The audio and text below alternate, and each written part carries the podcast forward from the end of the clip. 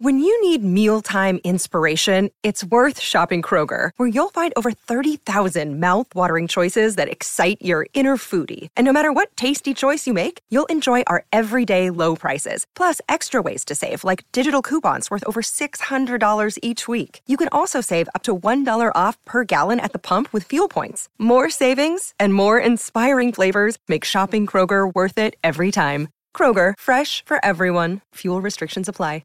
Palmerbet on the edge of the box. Oh, it's a straight-up screamer! Download our app today and enjoy straight-up screamers this FIFA World Cup with great odds, great promos and same-game multi at Palmerbet. Gamble responsibly. For Gamblers' Help, call one eight hundred eight five eight eight five eight.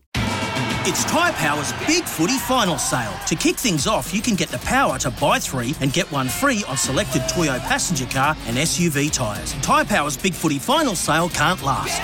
Visit tyre power dot com dot a u now. Ronnie Hedder joins us. Uh, Ronnie, the Black Caps named a squad for the O D Is and the T twenties yesterday uh, against India, which starts on Friday. Good morning to you, mate. What did you make of the team? What about, how are you? Um, interesting, yeah. Um, mostly the same sort of uh, makeup as the World Cup T twenty squad. Uh, some one-day regulars coming back in and obviously some guys um, in and out. Yeah, there's uh, there, were, there were a few interesting ones. I mean, Mark Chapman didn't really get much of a throw at the World Cup, but he hasn't managed to retain his spot. Guptill, who, you know, has got such a storied career, was part of the squad there, didn't bat uh, over there, but he's been dropped as well, so he's not part of the squad. Some interesting calls from the selectors.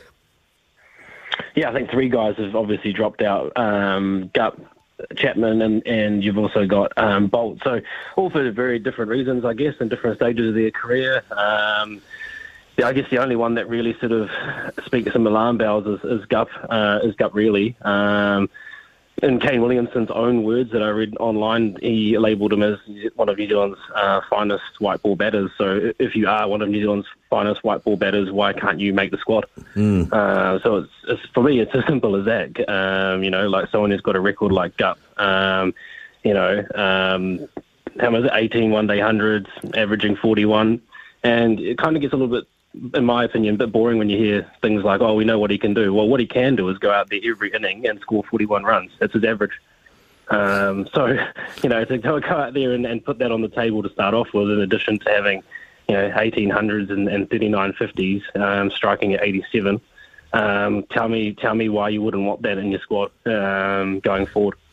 That's a really good point, actually. I mean, it's, it's great having... Uh, guys coming through, like Finn Allen coming through, uh, and I guess they see him as the future. There's an O D I World Cup next year, so the inference would be that they don't think Guptill's going to be around then. Is, is that what we're reading in this? Yeah, I mean, I don't want to end someone's career before it needs to, and that's not my role here today, is just to analyse basically mm. from the outside what you can see. Um, and, yeah, that could be the, the conclusion that you come to. But if that was the case, what, why wouldn't you not let him go out on his own terms? Um, someone who's contributed that much for New Zealand cricket, um, labelled correctly, in my view, by, by people who have um, more batting talent than myself as one of New Zealand's finest uh, white ball cricketers, full stop. Why would you not let him go out on his own terms if this was the end of the road? Because in my, again, looking at it from the outside, there's no white ball cricket for Gup to play between now and uh, getting back into the team. Like, he'd have to go back and play red ball cricket for Auckland and the Plunkett Shield. I don't think the, the one-day Ford Trophy or the Super Smash gets underway for a few weeks yet. Yeah, it's interesting, isn't it? That uh, what's he supposed to do? And that uh, opens up another conversation as well, because the other player that's not there, of course, is Trent Boult. Um, and there was a, a in the in the press release yesterday about Trent not being there. You know, they basically said that um, he's no he's not contracted, right? So he opted out of his contract. So they're going to be giving uh, priority players with central contracts or domestic contracts, but there's a bloke called Jimmy Neesham in the team who doesn't have either of those, and in fact doesn't even have a, a provincial team to go and play for. So how does that work? Yeah, I mean, that's another one of the sort of issues that I'd had with the, the naming of the squad. They they did say that Neesham's situation was somewhat different to Bolt's, but again, looking from the outside, if you're looking at things on face value, Neesham turned down a contract. He doesn't have somewhere to play at this stage in domestic cricket. So where does that leave him? Like, is he just being picked by New Zealand to play for New Zealand? And that's what he's doing. I mean, part of being a domestic cricketer or even an, an international cricketer means you need to be available to play for New Zealand, which is fine. But he either of those agreements at this stage because he doesn't have a domestic team to play for. So, um, and I guess if you again, they've they've labelled this, not my words, crystal ball gazing into the next World Cup. Like, are they saying that Neesham's going to be one of the front line players? So they're going to continue selecting him for the next twelve months, even though he's not contracted. In between all of these other um, T twenty assignments he's got with franchise cricket. Yeah, it's um, it's gonna be interesting. We just had a text through saying the first round of the Ford Trophy is next Thursday, so uh, I, I suppose Cup can get a bat there. But yeah, it's still it's a bit of a head scratcher because it seems to be uh, one one thing good for Boult, another thing good for Jimmy Neesham. Doesn't quite make sense. I mean, it has been suggested to me that maybe the reason that Neesham has been given this treatment is because with him and Darryl Mitchell, that's really our our, our two batting all rounders, and they and they want to keep him sweet ahead of the uh, O D I World Cup next year. But I mean, surely part of the development pathway we've got going on in New Zealand cricket at the moment, there must be somebody else that's there or thereabouts. Even I mean, it doesn't even have to be a new name. It could be a Robbie O'Donnell who's you know going great guns with the bat and the ball for Auckland, or Doug Bracewell even. Uh, well, the question you have to ask yourself is, did Neesham bowl any overs at the twenty twenty World Cup? I think the answer to that is no. Mm. So why would you need a bowling all-rounder if you're just going to use five bowlers? I mean, it's nice to have the luxury of having someone who can bowl overs um, as, as an all-rounder or batting all-rounder, but um, you know, if you look at a, a five-game sample, which they played over the World Cup, or a six-game sample, they didn't bowl any overs. So is there any need to have him there or continue selecting him if he's not contracted? Um, yeah, Doug Bracewell, yeah, he's a, he does all he can do, Doug. Uh, I think, in my opinion, in terms of domestic cricket, he always puts up really good numbers every year. He's consistent. He's played at the international level before. You know, is it worth now giving him an extended run as a bowling all-rounder or someone who can actually front up and bowl, you know, decent uh, quality overs and then contribute something with the bat? Um, is that the type of player that they should be looking long-term for in terms of someone who's given loyalty to New Zealand cricket and has continued to be contracted as well? Well, I guess the other player is Kyle Jamieson, but he's out injured with a back injury at the moment, right? So he's your bowling all-rounder that can bat at eight and, and, and hit big, but that's a role that Doug can also play. So, you you know, you sort of got coverage for for uh, Kyle Jamieson if you give Doug the opportunity there. Is that, is that how you see it? Yeah, I mean, you can only pick guys who are fit, and, and there's no time frame, as far as I can see, in terms of Kyle be, being fit. So you have to use what's available and, and, and guys who are performing. So um, they've done that um, to give them some credit and not slagging them off totally. They have done that with guys like Blair Tickner, who has performed at domestic level and has been given opportunities. Um, they've given them opportunities to guys like Ben Sears. Um, so they are doing that, um, and I, I find it somewhat easier to rotate bowlers than guys who have a, a storied history as batters. Um, it's, it's somewhat different. Um, you know, bowlers will come and go a little bit with niggles and um, and resting and how many overs they've bowled, especially if they're playing four-day cricket and stuff. So it's a little bit more acceptable. Um, so th- I guess when you're looking at guys like Jamieson, Bracewell, those types of guys uh, rocking around New Zealand cricket and domestic cricket, um, those would be the guys you'd be looking for for like a bowling all-rounder spot. Uh, another uh, piece of news that came out this morning, Ronnie, and I don't know if you're across this, but Sunrisers Hyderabad have released Kane Williamson um, after six years. Yes.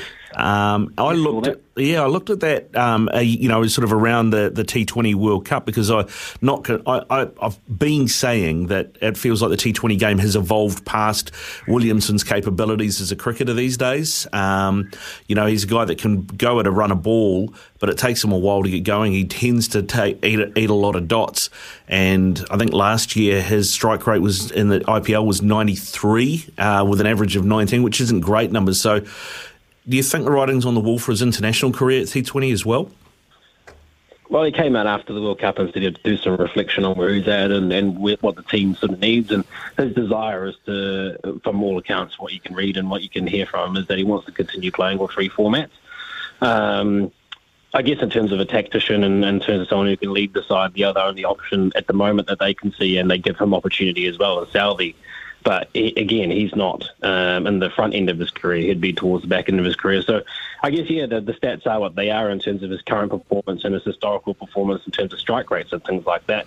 Um, but, you know, if you fast, if you, if you if you rewind twelve months ago, he lit it up in the in the final against Australia. So those innings aren't um, outside of his capabilities. It's just, it's just uh, is he is he playing to the situation more than um, in terms of the, the game situation like we found himself in with, with the Black Caps in the World Cup, you know, like a couple of wickets down early, then having to consolidate between overs, you know, three and ten, um, and then trying to then extend on and, and generate a higher strike rate then and then getting out. So it makes it look a lot worse than it is. Um, but yeah, I guess he's, he's going through that reflection phase at the moment. I don't think they have a lot of time, obviously, because they play again on Friday. Yeah, well, that's it. I mean, they, you know, could this in, uh, this series be uh, any better placed for Kane to make his statement, given it's India? Uh, possibly. I mean, the conditions conditions are completely different. Um, you know, playing the I P L in India versus the, the the grounds and the size of the grounds here, and also the pitches, probably more to his liking in terms of the ball coming on. Um, Yeah, but yeah, I, I guess, yeah, if you were going to make a statement, there are a lot of senior guys coming across from India who may um, get in the ears of the I P L owners and make a bid for him at the auction. I, I'm pretty confident he'll probably end up getting picked up by someone.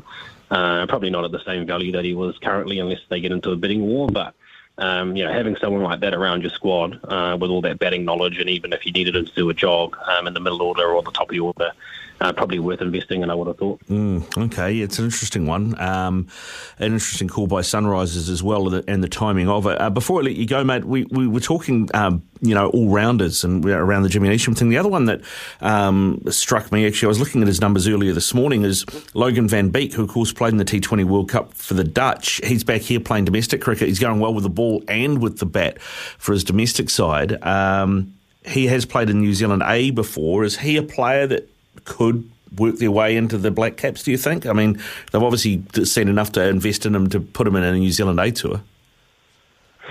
Yeah, I mean, that, that situation is interesting in itself. Guys who have gone and played, you know, for associate countries in the Netherlands, is that uh, Tim Pringle as well was playing for, for N D, I think, and then made his debut um, just this week. So it's interesting that these guys have a little bit more leeway in terms of coming and going between playing uh, in our domestic uh, setup, but also then also, uh, in an international setup, which is in New Zealand.